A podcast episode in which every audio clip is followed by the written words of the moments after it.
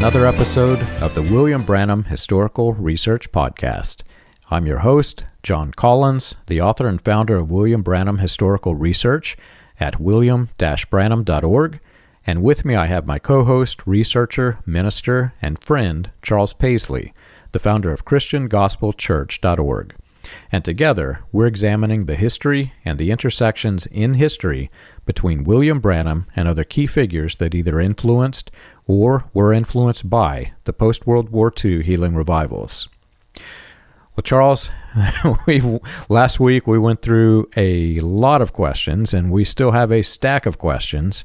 Um, we're recording all of this in one big segment, but we're splitting it up so that people have a easier time digesting it, and um, we're hopefully right now you and I are taking a nice vacation from all of this while everybody else is thinking through the questions. And I'm certain that there are people who are seeing the questions. They want to send us more but hey we're on vacation right? That's funny John. Yeah what what it's it's uh, the end of August so it will probably be the end of October, November before some of these episodes come out that, that we recorded. We're so far ahead with some of this stuff. So, yeah. Um, so we've got a our first exciting question today, and I'm I'm really glad to have the opportunity to ask the questions because we have uh, We've had lots of people send in questions throughout the series, and a lot of them we've answered privately or direct them to episodes where we've already answered the questions. But some of these ones that are unique or, or maybe clarifying questions, I'm I'm glad to touch on. And the first question we have here today is: Are there any books in William Branham's library which say Eve was designed by the devil? Yeah, Charles, that is definitely a question for you. You're the one with the library. I'm the one that has guitars in my background. so, definitely one for you. But to give some background on the question itself, this comes from the marriage and divorce sermon that we previously examined. William Branham gives this very evil statement that Satan and Jesus were co equal. He used the word co equal and he said that during the creation, William Branham's twisted version of the creation story was that Eve was designed by the devil purposefully to deceive the man. And you have the book, so I'll let you answer the actual question, but there is one interesting tidbit that I'll give that thoroughly shocked me whenever I first began to deprogram and get into actual Bible study. And it's learning the phraseology of the King's the King James version of the Bible, learning how words change their meaning over time. It's not that it's right or wrong, it's at the time it was written, the language was slightly different. And you can you can look these up, you know, words that have shifted over time, especially from the date in which the King James version was written.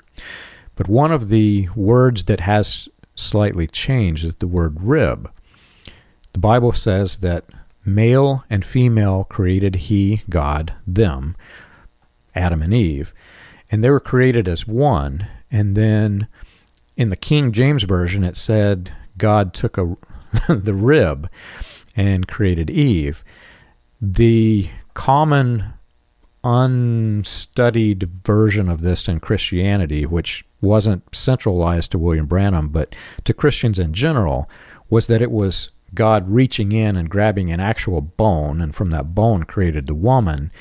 And that's where William Branham got this false notion that she was the lesser creature because it was just it was the bone, right? But the Bible says bone of my bone, flesh of my flesh. The word rib meant the same thing as side. And you can find this if you go back and read some of the old books where it's talking about the side of a hill, for example. It would say the rib of a hill, and it's talking about a side of something. And if you understand what it truly is saying in the ancient languages, it means that there was a single being that split into two beings, and that was Adam and Eve. And from there, it's there's different schools of theology on the status of women, which I'm not going to get into that at all. But from its inception, God designed Adam and Eve, and it said male and female created He, God created He them, this being, and then they split into two. And from there, I'll let you pick up because where William Branham went with it is so anti biblical that there's not a word that describes how evil this was. Right. Uh, it, it is so strange what William Branham did with this. But yeah, basically, he taught in that sermon that women were designed by the devil. And that was a Thus saith the Lord's sermon that he said he got in a supernatural experience when he was up in a mountain shortly before he preached it. And so, of course, the, some people believe that was, you know, some great new revelation. So the question here is, um, was that in one of William Branham's library books, or was this really some great revelation? um, that he received from from God. Which, of course, all you got to do is go read the account in Genesis and, and realize Eve was not designed by the devil, and that just tears all that apart. But as far as um, where it could have came from, so there are in William Branham's possession were several of uh, the books of the Apocrypha. We know for sure William Branham did have access to that because he actually read direct quotes out of some of those books of the Apocrypha at times in his sermons. So um, I think the most obvious one is that he uh, he read at times out of the book of Enoch, for example, um, and so he he made multiple times he would quote out of the book of Enoch in his sermon. So we we know for sure he did have the books of the Apocrypha, and one of the um, books of the Apocrypha uh, is called The Origin of the World. And in that book, Eve was created by evil forces. And uh, that basic premise that Eve was created by evil forces can be found in a number of different Gnostic writing. Um, and of course, that is all heresy, right? Gnosticism was the very first heresy in the church and it was condemned by um, the Apostle John in the Bible itself. And so, for William Branham to incorporate ideas that had been debunked by the Apostle John and by you know Irenaeus and the first generation of church fathers is is really problematic. But yeah, it, it's possible he got those ideas out of the um, Gnostic Apocrypha, or at least the general concept of it. And we know that um, William Branham also is descended from British Israel ideology as well, right? And we know that some of the early British Israelite um, prophetesses um, and some of the early British Israelite leaders going back to the late 1700s and into the 18, early 1800s, they themselves actually were directly incorporating Gnosticism purposefully. They had got a hold of some of these books of Apocrypha and were directly incorporating Gnostic ideas into some of um, their British Israel ideas. And so you, you actually have a, a stream of Gnosticism that comes into British Israelism through that route, directly through the Apocrypha, through those prophetesses. And it's possible that William Branham picked some of this up through, you know, just the other people who believe some of this stuff among the British Israel crowd um, and, and, may have not even realized it was not, you know, Gnostic Apocrypha, because of course none of them are saying, hey, I'm teaching you Gnosticism. They're saying, hey, I'm teaching you this great revelation, which, uh, someone secretly copied out of a Gnostic book, you know, a hundred years ago. So it's, it's really, um, really unfortunate stuff. Yeah, it's, it's an interesting study. And for anybody who's able to do this, not everybody is able, but for those who are able, I highly recommend reading Irenaeus's Against Heresies and not just reading the book because it's a very challenging read, but you, as you read the book, also read and understand the cultures that he's talking about, the time periods that he's talking about, the religious belief systems that he's talking about, and not just for William Branham's message cult, but for many similar cults that developed from the latter movement, you're going to find that Against Heresies identifies almost every secret knowledge, secret mystery that they bring you, because that's that's what it was. It was heresy. It was introduced into the church, and these men, whether they read it and they're copying directly or they heard it from other sources that were copying, they're basically just regurgitating Gnosticism and they're putting it into new and twisted different ideas that match today's time. And if Irenaeus were to stand up today and write another book, he would identify all of these cults and say, that's a heresy, that's a heresy, that's a heresy. And it matches this book of heresy that I wrote back in the ancient world, right? So it's it's a fascinating study. Not everybody can do it because it is very time consuming. I did it as a as a means to try to understand what what I was in and the framework of how it created and morphed into the cult that existed. I started this like 2013, and it, t- it took a long time to go through it. So, highly recommend that. The next one, the next question kind of goes with this. It's a, for me, understanding the culture is not only fascinating. I love documentaries. I, I could sit and watch National Geographic all day long. But understanding the cultures as it relates to how false these movements are, I think is very critical. And that's this question for me is probably out of all of them, it's my favorite question, which I'll ask you and let you start. Why does the message teach against wearing earrings? Well, John, so the message, like the rest of Pentecostalism, is descended from the higher life movement. And the higher life movement is the basic framework of the holiness and sanctification ideas that was held in early Pentecostalism and then into the message. But if if you actually step back to that movement and you and you look at how it looked at those things, there wasn't really a specific ban on earrings. There was a ban on jewelry in general. So it's a little bit um, it's a little bit odd. The, the, the, way that they would use logic to ban earrings is the same scriptural that they would use to ban all jewelry. So, um, is there a verse in the Bible that says, uh, don't wear earrings, but do wear wedding rings, right? Like, it's not, it's not there, right?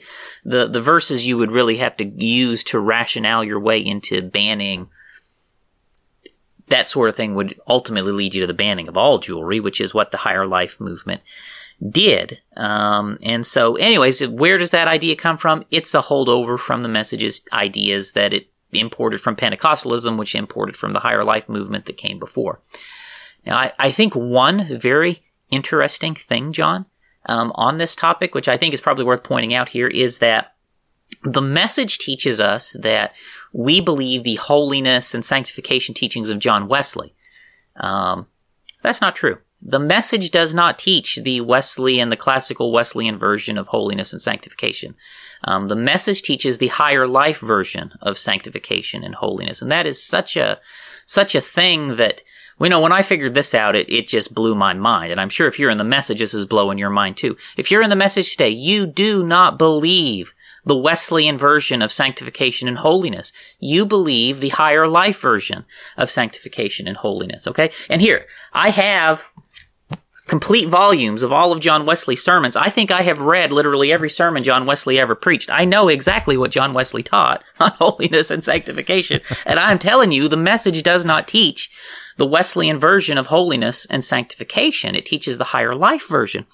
And what happened is, you know, in the roughly the century after um, John Wesley died, um, you have the, the, you know, 50, 75 years after he's gone, the higher life uh, movement um, grows out of um, Wesleyan teachings. But the higher life movement changed several significant um, features of John Wesley's teachings. John Wesley would actually condemn the higher life version of holiness and sanctification. Um, what what you find is some of the significant things that the uh, higher life version higher life movement changed is one, they changed from progressive sanctification um, to instant sanctification. Uh, so John Wesley taught, you know, you progressively become more sanctified over time, and then, you know, at, by the end of your life, you are, you know, as sanctified as you can be. Whereas the higher life movement moves into this idea that you're instantly and immediately, fully and totally sanctified, and you live in instant sinless perfection the rest of your life um, from the moment you're saved. Right? That is the higher life uh, idea. That is not a, a, a, teaching of, of classical Wesleyanism. The other significant thing that they changed is um, this the very definition of what holiness itself is. So John Wesley taught um, what you'd call outward holiness and inward holiness. And John Wesley taught that inward holiness is the real true holiness, and then outward holiness is not actually real holiness. That is just a, a, a good faith effort to emulate on the outside uh, the true genuine holiness which is on the inside. And then that's when he developed his methods, which is Methodist, right? He developed his methods in order to um, how to show outward holiness uh, you know, based on your true, genuine inward holiness. And those methods are largely based on cultural norms. And so over time, those methods can change because those methods are not really based in scripture. They're just based on practical implementation of, of these things. And so, but what you get with the higher life movement is they actually switch it up so that the outward holiness is just as critical to genuine holiness as inward holiness, which again, we're down a rabbit hole on this thing, but the point being, the message does not teach classical Wesleyan sanctification or holiness. John Wesley actually would condemn the message version of sanctification and holiness we're here today. The message teaches the higher life version of sanctification and holiness.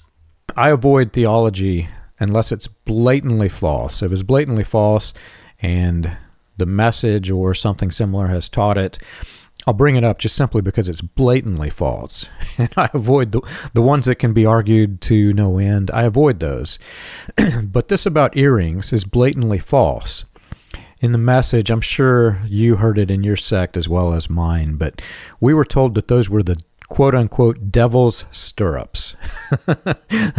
if a woman had that, she they had her ear bored with an awl if she got the little piercing and my wife, I remember when she got her ears pierced, this was a big deal.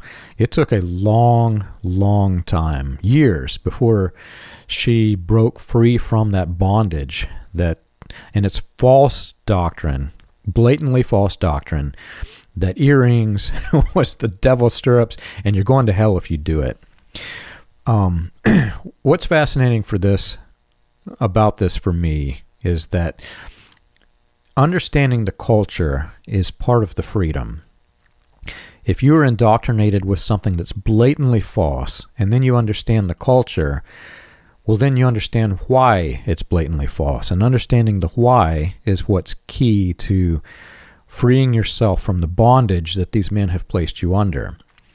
We did a similar study on the hair, right? The, the message taught that if you cut your hair, some message sects believe that you're you're doomed to hell. That's it. As soon as you cut the hair, even if you accidentally cut your hair, there are girls that live in mortal fear that somebody's going to accidentally cut their hair and they'll go to hell because that's how bad these these men have manipulated the doctrine. And they're not telling you that in the ancient culture, the women in the among the children of Israel from mourning would shave their heads. That's actually mentioned in the Bible. You shaved your head as as a means to mourn. Well, I can assure you, if your head's completely shaved, it's the, you're still going to have short hair. It's the same as cutting, but it's completely shaved, and that was that was part of the customs. Now, earrings, it falls into a different category of holiness. Like you said, it's more. It's not so much about the earrings where William Branham heard it. It's about the jewelry itself. And that's not limited to the message, that's not limited to Pentecostalism, that's limited to people who were poor studies of the Bible who got into positions of limited power in the sects of Christianity that they created. And I say that because had they understood the culture and all of the passages about modesty, in the and, and I mentioned this also in a previous question about how some of the words and verbiage has changed over time from the King James English, but the word modesty for its era, whenever these new doctrines of Christian modesty were being reintroduced, modesty at that point in time meant showing flesh. If you were immodest, you were showing your flesh. But it was much broader than this the doctrine of the jewelry fell into the gaudiness. You were immodest because you were showing too much of your wealth. You're flaunting it, basically. And so then that turned into, well, let's not show any jewelry. You women are not allowed to have jewelry. and it's another folk another question for another day about how some of these doctrines are literally designed to control the women specifically because you don't have too many men wearing a lot of jewelry. For me, this whole thing is undone whenever you understand the difference between the gospel and what is taught in these cults, which is a variation of the law. In Galatians, it says if you're led by the Spirit, you're not under the law. And it talks about, uh, it's Corinthians, it talks about the letter of the law leads to the death of the soul. These men who don't understand the Bible itself, uh, they had to have read this. I'm, I'm a little shocked that this developed into a devil stirrups doctrine. If any man who taught that has actually read the Bible, they know that in Ezekiel 16, whenever God is referring to Jerusalem as his bride, it talks about how God adorned his bride to make make the bride beautiful. And it says specifically, I put an embroidered dress, so a fancy dress, and sandals on you, and fine leather, so expensive dress. I dressed you in fine linen and covered you with costly garments, so very expensive. I adorned you with jewelry. and it's it goes on to say I put bracelets on your arms and a necklace around your neck. So lots of jewelry. And it says I put a ring in your nose and earrings on your ears and a beautiful crown on your head. You were adorned with gold and silver. Your clothes were of fine linen and costly fabric and embroidered cloth. And it goes on and on to say it's talking about anointing with food and honey and oils and all of the ancient custom. The ancient custom at that time, if you were among the very wealthy, it included makeup, it included eye uh, shadows, etc. There were in the ancient world, there were the sellers of purple. This was a purple dye that they could put on their face. Uh, I think I can't remember who it was. Someone in the in the New Testament actually was a seller of purple and that was a dye that they put that they use for makeup. So you've got this fascinating study, but to bring it back in, why does the message teach against wearing earrings? It's because they've taken the modesty doctrines that had transitioned to such that you could not wear jewelry. And then, because it's an elitist cult, they want to do say that they're better than the other Christians. So they they have a better version of modesty. And that better version included no wearing earrings. And they ridicule, heavily ridicule women for wearing them. I've heard it in multiple sermons, in multiple churches in the message cult. And yet, God put expensive jewelry with a nose ring, Charles, and earrings on the bride, which is symbolically referring to Jerusalem, I can guarantee you that if a girl were to show up with a nose ring in any one of the churches that I grew up in, she would be ran out of the church. and that's how God dressed up the bride. Yeah, we might be able to give a shout out here, John. Um, there is a group out there called Berean Holiness. Um, they've got a website uh, out there where they actually deep dive quite a few of these topics in a very thoughtful way. Um, that I think uh, you know might be helpful to people exiting the message. Um, so you know you might go check that out and find some really good detailed analysis of these topics. Um, so obviously it's more than we can go in here in any sort of a, an in-depth or deep way to look at that. But yeah, in a nutshell, the message inherited its teachings from the higher life movement, which there's a lot of other movements that also inherited those teachings from there as well. Um, and so, yeah, that that is the answer to that question. So I can move us on to the next one. And the next question is We would like to know more about Meda Branham. Was she really this person who stayed in the background? What was her life like after William Branham died, and what did she do, and where did she live, and when did she die? You know, my family was very close to the Branham family. My aunts and uncles spent a great deal of time in the Branham home in Jeffersonville and then also the Branham home in Tucson. And you know, this question is from I'm certain this was from a person who was in the message and they're they're more curious about did she believe in the same way that the message believes today? That's the, really, I'm trying to read this question and read the heart of it because how do you answer a question? We would like to know. I'd like to know more about you, Charles. where do, where do you begin? Right? You could go on for five hours and talk about Charles.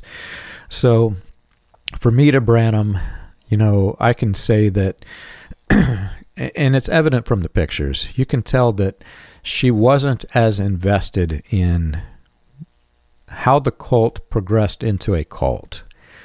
She was a different person, I think, than than what the cult has presented her as. And I can say that with some certainty because of the way in which my family described her. Can that be documented? None of it can. I mean, this this whole question can't be documented. So I'm I'm kind of straying into the hearsay category, which I do avoid. But what can be documented, if you read Sarah Branham's letter, it gives you some insight into the way Meda thought about the cult in general and how she tried to dis- distance herself from it. The cult had different versions, as we've examined in this podcast. It was a latter rain message that after William Branham died, it transitioned into a legacy cult, a legacy message. I don't see her, at least from what I know about her, I don't see her as joining into the legacy cult. She was more about you know, when he was alive. She that version of the message, the probably not even the last version of his stage persona, but shortly before that, before he appears to have completely lost her mind, I think she was more invested in that, as I understand her. Then her whole world was shattered.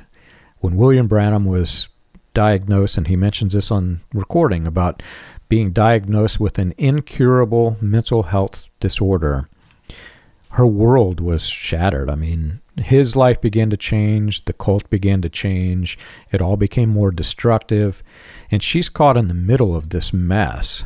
Uh, that's how I see her as as being, but there's no real way to answer this question other than you know, I I've heard these things and that's that's really all I can share. Right, John, and and it's the same for me. You know, there's not a lot of documentation out there on Meda because obviously everything in the cult is around her husband, William Branham. So there's just not a lot on her. Um, now we, we do have video of her, right? In the in the 20th Century Prophet video, uh, we have a little bit here and there, but for the most part, you know, everything we would know or say about her is just things that have been uh, repeated to us. Now she she passed away in 1981 right? So you know, it, there's not a whole lot of uh, overlap, you know, with her lifetime and ours to be able to to give too much information. But um, she, we, you know, we've I've heard quite a bit about her from people who did know her. Um, I, I, would say she was William uh, Billy Paul's babysitter back in the uh, you know the early days after Hope died. She became Billy Paul's babysitter, is the story, um, and she would be Depending on which of William Branham's uh, birthdays is the right one, she would be between 10 and 13 years younger than William Branham. Um, and if you look at the pictures, uh, she, I'll say she looks significantly younger than that um, in some of the pictures. She looks a, a good bit younger than him. Uh, but uh, when they got married, William Branham would have been in his 30s. She would have been, I think, 22. And so, you know, they, they had a significant age difference between them anyway.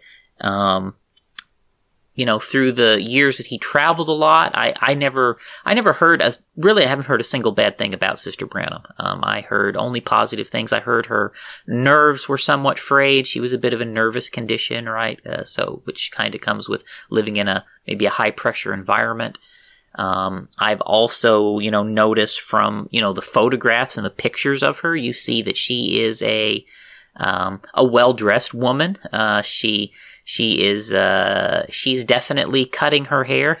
I'll say that from the pictures, right? You can tell from the pictures she is not certainly living the extreme, uh, end of the message, um, holiness rules. You could say it that way. And then, uh, from, from what I know after, uh, after William Branham died, um, yeah, she was not happy with the state of the message all the way for the rest of her life. She was not happy with uh, what was going on at the Branham Tabernacle uh, by a long shot. She she and a faction of her family actually fellowship quite a bit with with our church. Um, and as long as she was living, there was still somewhat peace between our church and our sect and the main sect there in the Branham Tabernacle. But after she died, uh, that's when the claws really came out between uh, Raymond Jackson and your grandfather, uh, John. but she was she was in one sense, I feel like she was the reason that peace was maintained as long as it was. Um, so you know there there's that aspect, and again, some of this is just my opinion based on things I've heard. Um, so you know you might have a different opinion, someone else out there. I would also say, John, uh, based on everything I know at how unhappy she was supposed to be about the state of the message in the final years of her life, I think it's very fair to say that if Sister Branham was still living today. Um, she would probably be with Sarah Branham, wherever Sarah Branham is, and she would not be, she would not be absolutely not around the main sect or any sect. I can't, I just can't see that myself. If she was, I mean, she'd be giving Joseph a spanking probably. but, uh, yeah, that would be my thoughts, John, on, uh, on, on Sister Branham. Yeah. and again, I try to avoid hearsay and opinion. It's evident from the photographs that the life that the family lived was not the same as the life that the stage persona presented. you know, if you there's one photograph in particular, and I'll try to put it up on the video feed, but these people were dressing with the latest fashions. While William Branham is heavily blasting anyone who's dressing with the latest fashions. Like you said, the hair appears to have been a lot shorter than it should have been. And, you know, the knees are uncovered. The women are wearing dresses that are edging very closely towards a miniskirt. The, in our, our sect of the message, Charles, if you showed your knees, the minister would actually rail you right in front of everyone who's in the audience and talk about how you were such a scandal of a woman. it was beyond a scandal skirt. A scandal skirt in my sect of the message, if you had a little slit in the back, even if you're not even showing the calves of your leg. It, it, had to be a skirt that went down, and the calves of your leg could not even be displayed because modesty, they were trying to make this connection between skin. But that's not the way Meda Branham and William Branham's daughters lived. They wore skirts that actually showed the knees. They they had sleeves, sleeveless tops. And in my sect of the message, if you showed your your um, shoulders, you are a, a harlot, you're a prostitute. and I'm not going to go too far into that because I, I don't want to create any sort of conflict, but I will say that a lot of the doctrines that exist today come from the male side of that family. and they know, they grew up with their sisters, they grew up with their mother, they know how it was, but they have found a means to manipulate and to control. And the way that you do this is the more weights of burden that you can stack upon the Christians and just create a overbearing religion that is legalism, hyper legalism. That's that's what these men create. That's not the way that they lived. Next question. Um, Charles William Branham, this is a question for you more than me because this is probably going to get more into the books. But William Branham said that believers were divided into three categories true believers, make believers, and unbelievers. Can you tell us where William Branham got that? So, John, that is actually a, just a fairly common saying among evangelical Christianity uh, back at the turn of the century, you know, coming out of the 1800s and the 1900s. It's just a fairly widespread term, right? Um, and you know, you just make a quick survey of, of religious or Christian literature from that period, you'll find that term scattered throughout. I mean, for example, I can, here's an example I can show you where, um, that language was used in Sunday school lessons from uh, the Sunday school book in 1911. So this, this language existed before William Branham was born. It is just kind of common language that was out there among Christians. Um, now, somewhere along the way, you know, where did William Branham get that from? You know, did he read it out of one of these books? I don't know. I think more likely he just picked it up listening to other preachers um, and other people out in Christianity, you know, as he as he grew up or as his ministry progressed, and he heard someone else say it and he liked it and he repeated it. But um, point being, it it's just it's a fairly common phrase. It's not unique or special to the message in any way, and it predates the message. Right, and I'll go a step further because, like you said, it it predates the message and it's somewhat widespread. Not everybody who does this has an evil mind, but I will say this. We see this in politics. I'm going to avoid names of politicians because we'll get backlash, but if you have a politician who has a very narcissistic personality, one of the tools of manipulation that narcissists use is they will take groups of people who are su- supposed to be their supporters, their devotees, and they'll try to say that there is unbelief among you. Some of you are true believers of me, some of you are not. And what it does to the crowd of people, it makes them want to be even more zealous towards whatever's the agenda. They say, "Oh, I hope it's not me. I hope I, I hope I'm not the middle category. I don't want to be that. I want to be a true believer. I don't want to be an unbeliever." In the end, there aren't three. There are really only two. You either believe or you don't. An unbeliever is a make believer, and a make believer is an unbeliever. There's only two categories. But if you want to drive a wedge into the crowd and say, I want you to be hyper vigilant. That's what you do. That's the way you do this. That's the way that they manipulate you. They try to put this fear in your heart that you might be the one who's unbeliever. And so or a make believer. They want to make make you feel like you're not doing good enough. And that's the tool of manipulation that was used here. You know, the way William Branham sets that up, you know, that you have this category of make believers I know where I come from. This this sets up all kinds of witch hunts, John, because you're always trying to find the make believer among you, right? Um, we we had the belief in our sect of the message that we had to purge out all the make believers slash tares slash you know lower class Christians before the end of days could happen. And so there's just a constant desire to discover the make believers among you and and mercilessly crush them and run them out of the church. And so there's just endless witch hunts against people. And you know, that is so, it's so messed up, you know, what, what the way William Branham introduced this stuff. And all of the people, I mean, it's just, that it's hurt and damaged, right? I mean, and I'm not talking about, you know, make believer, you know, they're obviously living a very immoral lifestyle or something, but make believer in the sense of you secretly disagree with some obscure doctrine of the message. You are a make believer. We must find you and destroy you, right? Like it, it's like that. And it, it's so bizarre. It is so bizarre how the message does that and just destroys people's homes and lives, you know, on these make believer purge quests. Um, I don't know if you had that where you come from, but purging the make believers, uh, that's the phrase I'm using here, was a common uh, theme and feature of our sect of the message. Absolutely. All right, John. So that takes us to the next question. It is um, uh, some people talk about the permissive will of God and the perfect will of God. Uh, can you tell me where that comes from?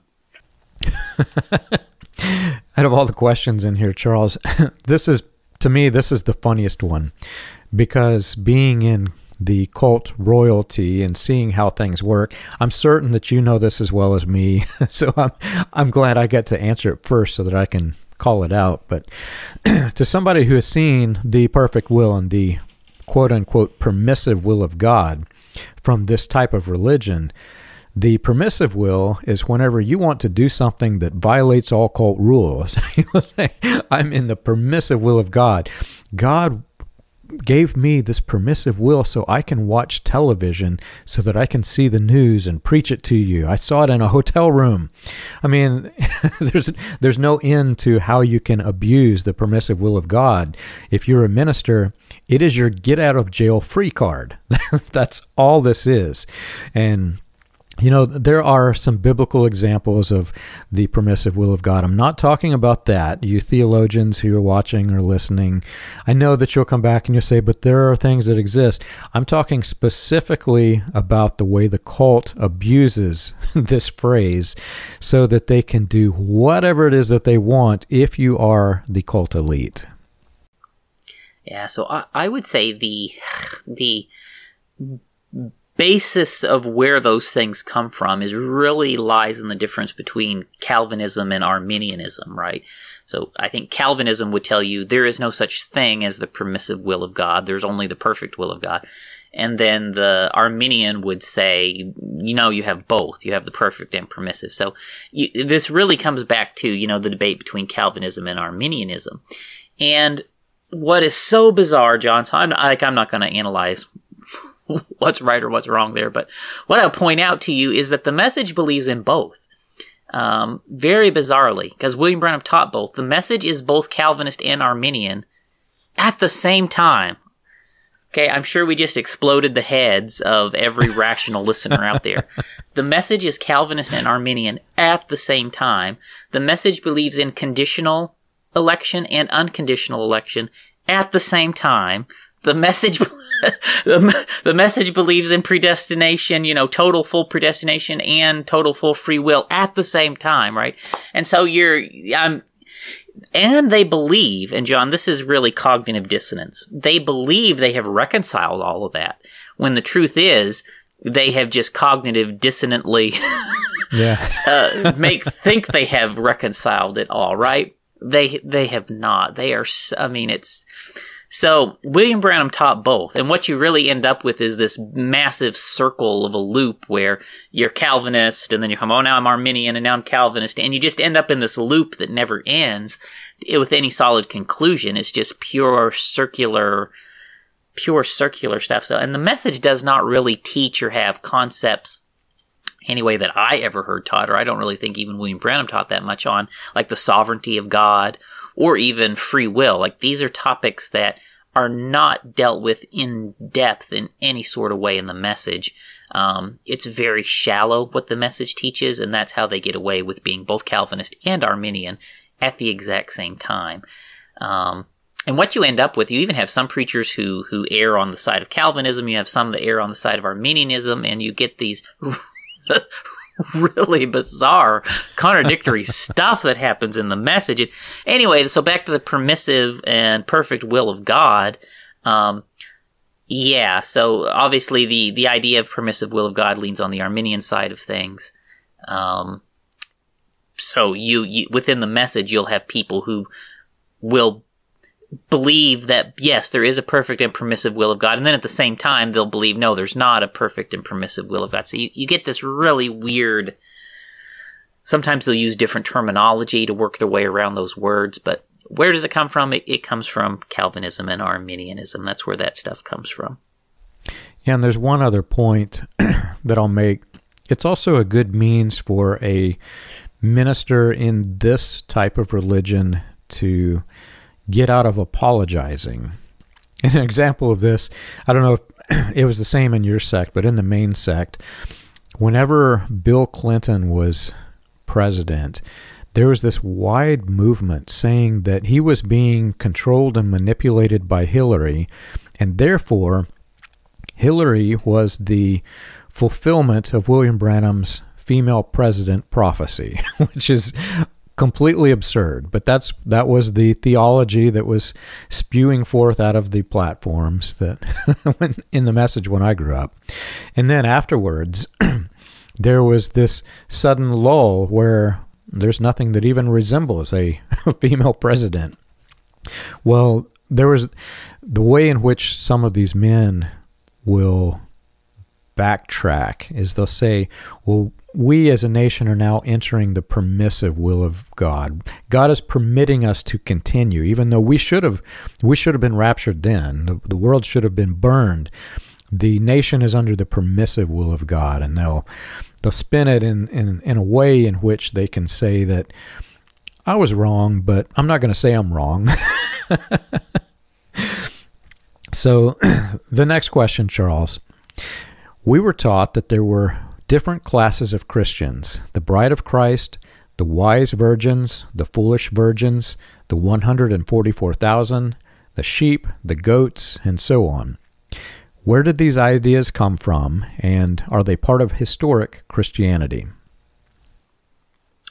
Well, John, um, most of historic Christianity is, is kind of what we talked about with the different classes of believers. There's really only believers and unbelievers. There's really only saved and unsaved in historic Christianity.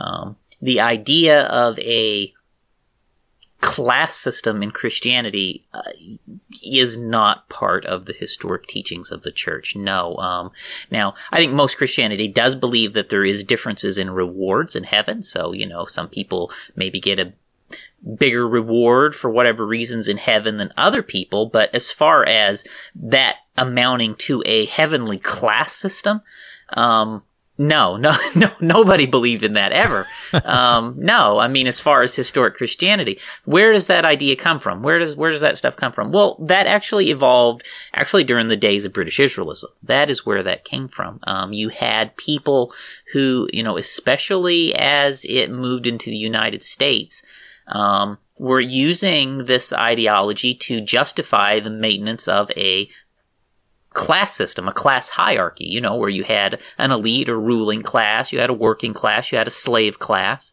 And so, in order to justify their class system here on earth, they went in the Bible and they invented a heavenly class system, right? Um, where, you know, people would be servants for all eternity, or your, your reward in heaven would get to be someone else's slave. Like, you know, they came up with stuff like that. And, and so, it was really just to justify the, you know, an earthly class system. They invented the heavenly class system. Now, here's the thing like you you you go to the Bible, for example, Paul says, you know, there's neither there's neither Jew nor Greek, there's neither male nor female, there's neither bond nor free.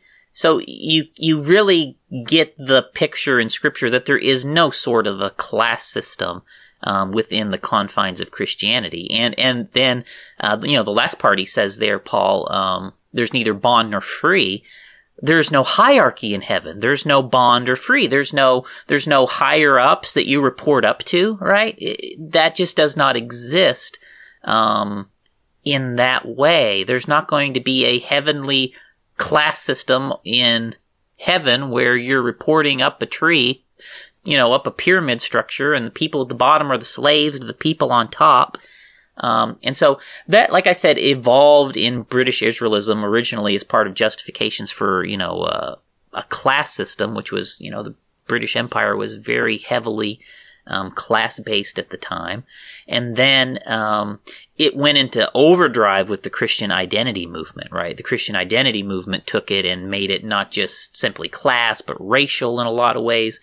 And so the messages, teachings on those things do not really come from um, like it don't come from Jehovah Witnesses, it don't come from Adventism, it don't come from Baptists, or don't really come from any of those things. Where those ideas come from, the place that you found that they were pioneered and developed was within British Israelism and the Christian identity movement. And that is exactly where the message imported those ideas from. I think understanding how deeply British Israelism influenced Pentecostalism and fundamentalist Christianity back in the early 1900s. I think that's key to understanding all of this because whenever you mention the 144,000 and try to say that this is in any way, shape, or form applying to Christians, men who understand the covenants, usually who have been trained under schools of theology, but men who understand the covenants, just simply reading the book of Hebrews, will tell you there's a old covenant, there's a new covenant, and the old covenant had failed, and now we've entered into a new covenant. That there's this separation. There is a clear separation between the old covenant law and the new covenant of grace. Men who tried to adopt this British Israelism idea they did so by taking specific passages out of the Old Covenant that applied to the Jews, that applied to the children of Israel, and they tried to take each one of those passages and then point it to something in the 20th century. And by doing so, they ripped it out of context. A good example of this, William Branham did this too. He said that in he was driving through Chicago and he had this vision of Nahum. Nahum was talking about Chicago when he talked about the chariots running to and fro.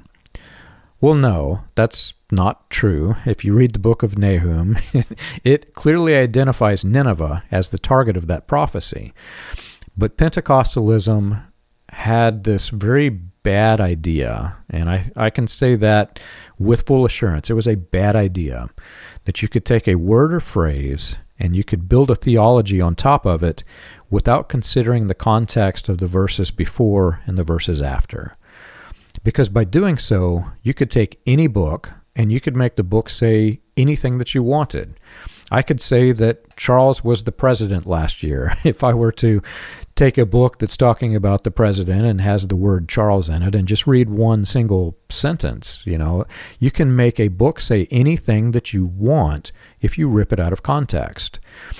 And at its core, this question, the different classes of Christians, what it's referring to specifically is different passages with different phrases that were applied to different genres of biblical text. Some were prophecy, some were law, some were poetry. I mean, there's different classes of text.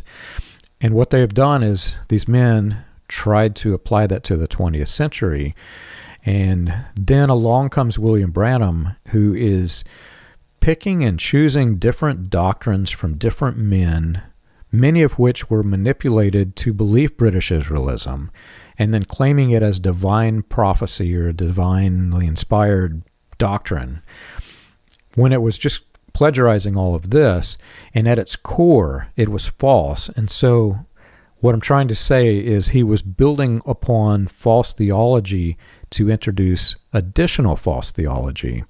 And that's that's really the core of what this is. Right. And at, at the end of the day, this is the root of where all of the elitism ideas of the message come from. You know, we're we're the bride, or we're the wise virgins, or we're we're this, that, or the other. Um, that's really what it serves in the message is to feed into the idea that there is an elite class of Christians rather than what Paul you know, says, you know, there's neither free nor bond. Uh, they, they introduce this sort of a hierarchy. So very, very strange, really, what, what they do with this to some extent. And I think the majority of Christianity would find it to be um, rather bizarre. And the truth is, the only other group of people out there that you're really going to find like that is other groups that have also been influenced by British Israelism. Um, the Jehovah Witnesses have it to a degree. Um, you'll find it in Christian identity theology. You'll find it among some of the other British Israel groups out there, Herbert Armstrong's groups, for example. These are the only groups out there that have these ideas really of a heavenly class system. Um, so moving on to the next question. Um, it is, could you talk about all the people who claim to be Elijah before William Branham and where they got that idea from? The Elijah study, it's actually related to the previous question, Charles. It without British Israelism, you can't have this Elijah notion. You have to take the passages of biblical text that applied to the Jews and you have to twist it into the 20th century. And so everything that we said in the last question really is the same as this question because it's ripped out of context. And there were other people. One of the first studies that I began was in this book, Jim Jones, The Malachi 4 Elijah Prophecy. I was just curious for myself how many other people claim to be Elijah. And I was a little shocked when I learned how many there were. But then the question began to form how many of those were in direct succession leading up to William Branham.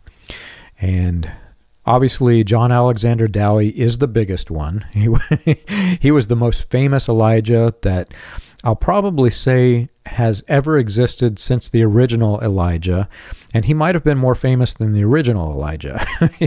John Alexander Dowie was the American Elijah, he was the prototype when he began to lose control of his He had to annex an entire city for his cult of personality. and when he lost control of that city, there were millions of dollars flowing through this. So you had this sudden swarm of other men who wanted to, quote unquote, claim the mantle of Elijah. And they didn't call it that back then, but that's essentially what it was. One of the men who came was Charles Fox Parham, and he actually seized control of Zion City, at least part of it, for a period of time before they ran him out. But there's this clear succession of Elijah men. Jim Jones, his, um, you know, he was in this message cult. He learned from Branham, and then he, you can find some, um, it's mentioned in the book. I don't have it in front of me. You can find some quotes where people in his divine healing lines are talking to him as Elijah. So there is a succession of men. There were many people. This was not anything new. And there's this um there's this one newspaper article that I'll pull up for the video. It's titled The Religious Grafter. and it reads Of all the grafters, the religious grafter, or the self appointed Messiah, or Elijah, or Daniel, or Israel, or Adam, is the meanest. The religious graft is also one of the most profitable, and hitherto has been comparatively safe con games to play. From the time immemorial, smooth tongued, consciencelessness individual has been able to gather about him a lot of weak minded people who were prepared to accept as gospel truth all that he said and was willing to do all that he commanded them to do, even to discarding clothing and living as the savages lived. So, this was a problem that was so widespread, men claiming to be Elijah these other names. This was such a problem that in 1911, this article is dated 1911. As early as 1911, there had been so many that at least this journalist said, We've had enough. there are so many con men out there. When are you people going to wake up and realize that when somebody makes this claim, they're probably out to get you. And Charles, I can assure you, if you were to suddenly claim to be Elijah and go into a church service somewhere and stand up and say, God spoke through me and said, I am Elijah the prophet, follow me. Most people are not going to follow you. They have to be first manipulated to believe you, then brainwashed, then they follow you. Right. That's well said. You know, that's what William Branham did himself, right? Like he didn't come on saying, "Hey, I'm Elijah, guys, come follow me." He spent decades and years out doing his stuff, and then kind of introduced that publicly, you know, as time went by.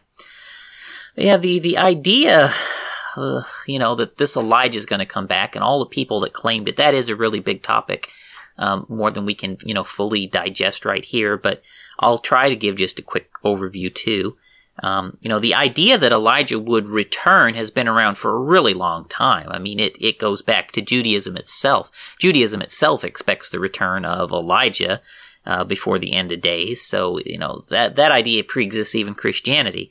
So it's a really old idea. It's how the book, that's how the Old Testament ends, right? Basically, Elijah's coming back. That's how the, the uh, Jewish Old Testament ends. So it's a really old idea.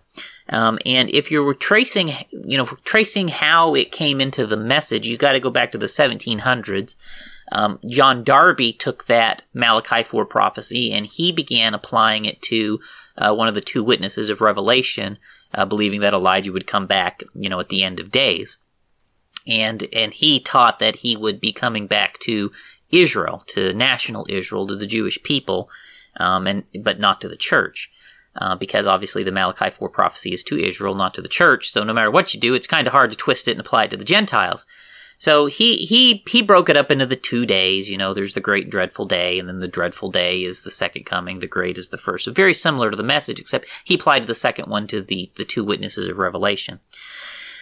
Well, British Israelism picked up some of Darby's ideas, right? Uh, British Israelite preachers began incorporating some of that as you come through the 1800s, and of course, they thought they were Israel, right?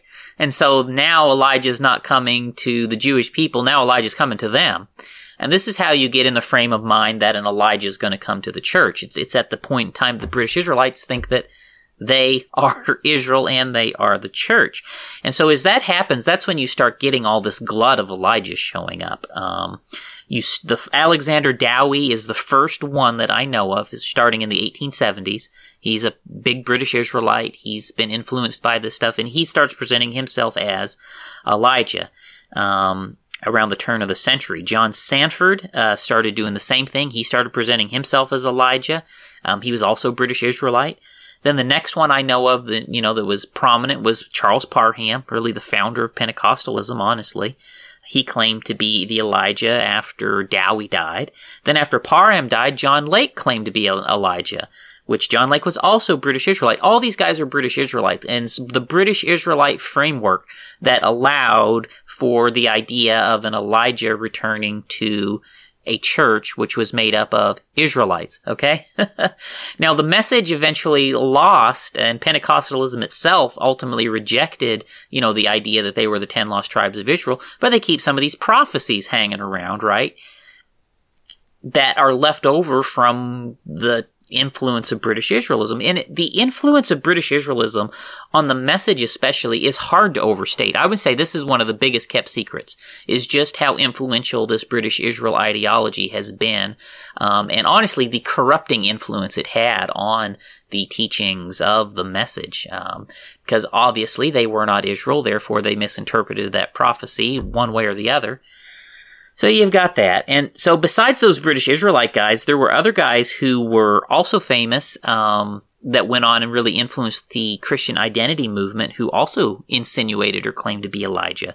Um, Howard Rand, Arnold Leith, John Smith Pigot, they're moderately famous British Israelites um, who insinuated that.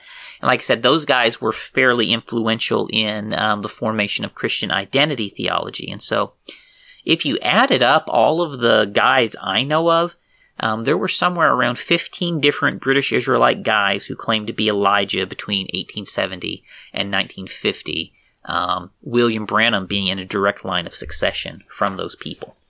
And I think the most concerning part of what you just said is how deeply this has been covered up, which is one of the reasons why I want, to dig deeper with these stones that we've kind of lifted up to see what spiders are underneath. This, for me, this is one of the biggest ones. We had, in our Gordon Lindsay episode, we had this person who really heavily attacked me and started out simply by sending emails saying, You're wrong. Gordon Lindsay did not accept or teach or get involved with the British Israel doctrine, even though in the documentary itself, I'm showing newspaper ads where he's the headline speaker at a British Israel conference, right? He's going to the headquarters where the British Israel notion, like the the man who's organizing the whole movement in the United States, Gordon Lindsay's there with him, right? And it was so covered up that he wrote into Christ for the Nations, and their official PR response was no, Gordon Lindsay was never involved with this thing. And my response was a question well, what about the books that he published about, about British Israelism?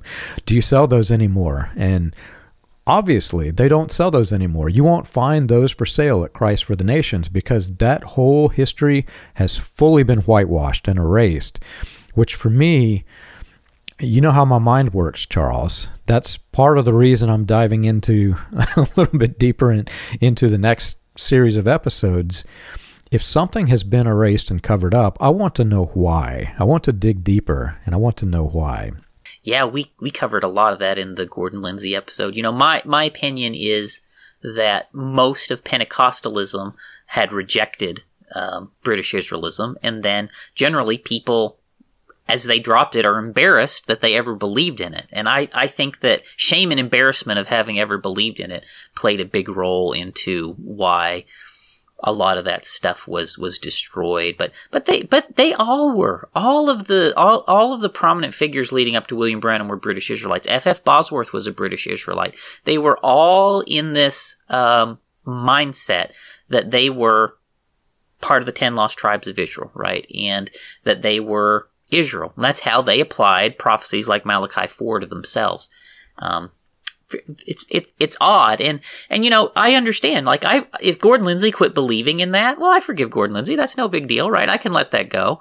Um, but hey let's just tell the truth about it right? This happened and these were the fallouts from it. And Gordon Lindsay woke up one day and did better. Like why can't we just be truth about it instead of pretend like it never happened at all right? So that that's my thoughts on it yeah if you make a mistake that's fine if you cover up your mistake and you erase the history of it, how are you going to learn from your mistake? And how are the people who are learning from you years later, how are they going to learn from that mistake? you have to leave it out there in the open, right? but there, there are so many questions, Charles. I think we're going to split this again, and um, we're going to have a third after the after the finale episode of the questions that are being recorded. So I'll cut this up and I'll break it up so that it is in digestible chunks for the listeners. If you've enjoyed this show and you want more information, you can check us out on the web. You can find us at william-branham.org and christiangospelchurch.org. For an overview of the historical research of William Branham and the healing revivals, Read Preacher Behind the White Hoods, a critical examination of William Branham and his message, available on Amazon, Kindle, and Audible. Join us again next week. We've got a great episode coming.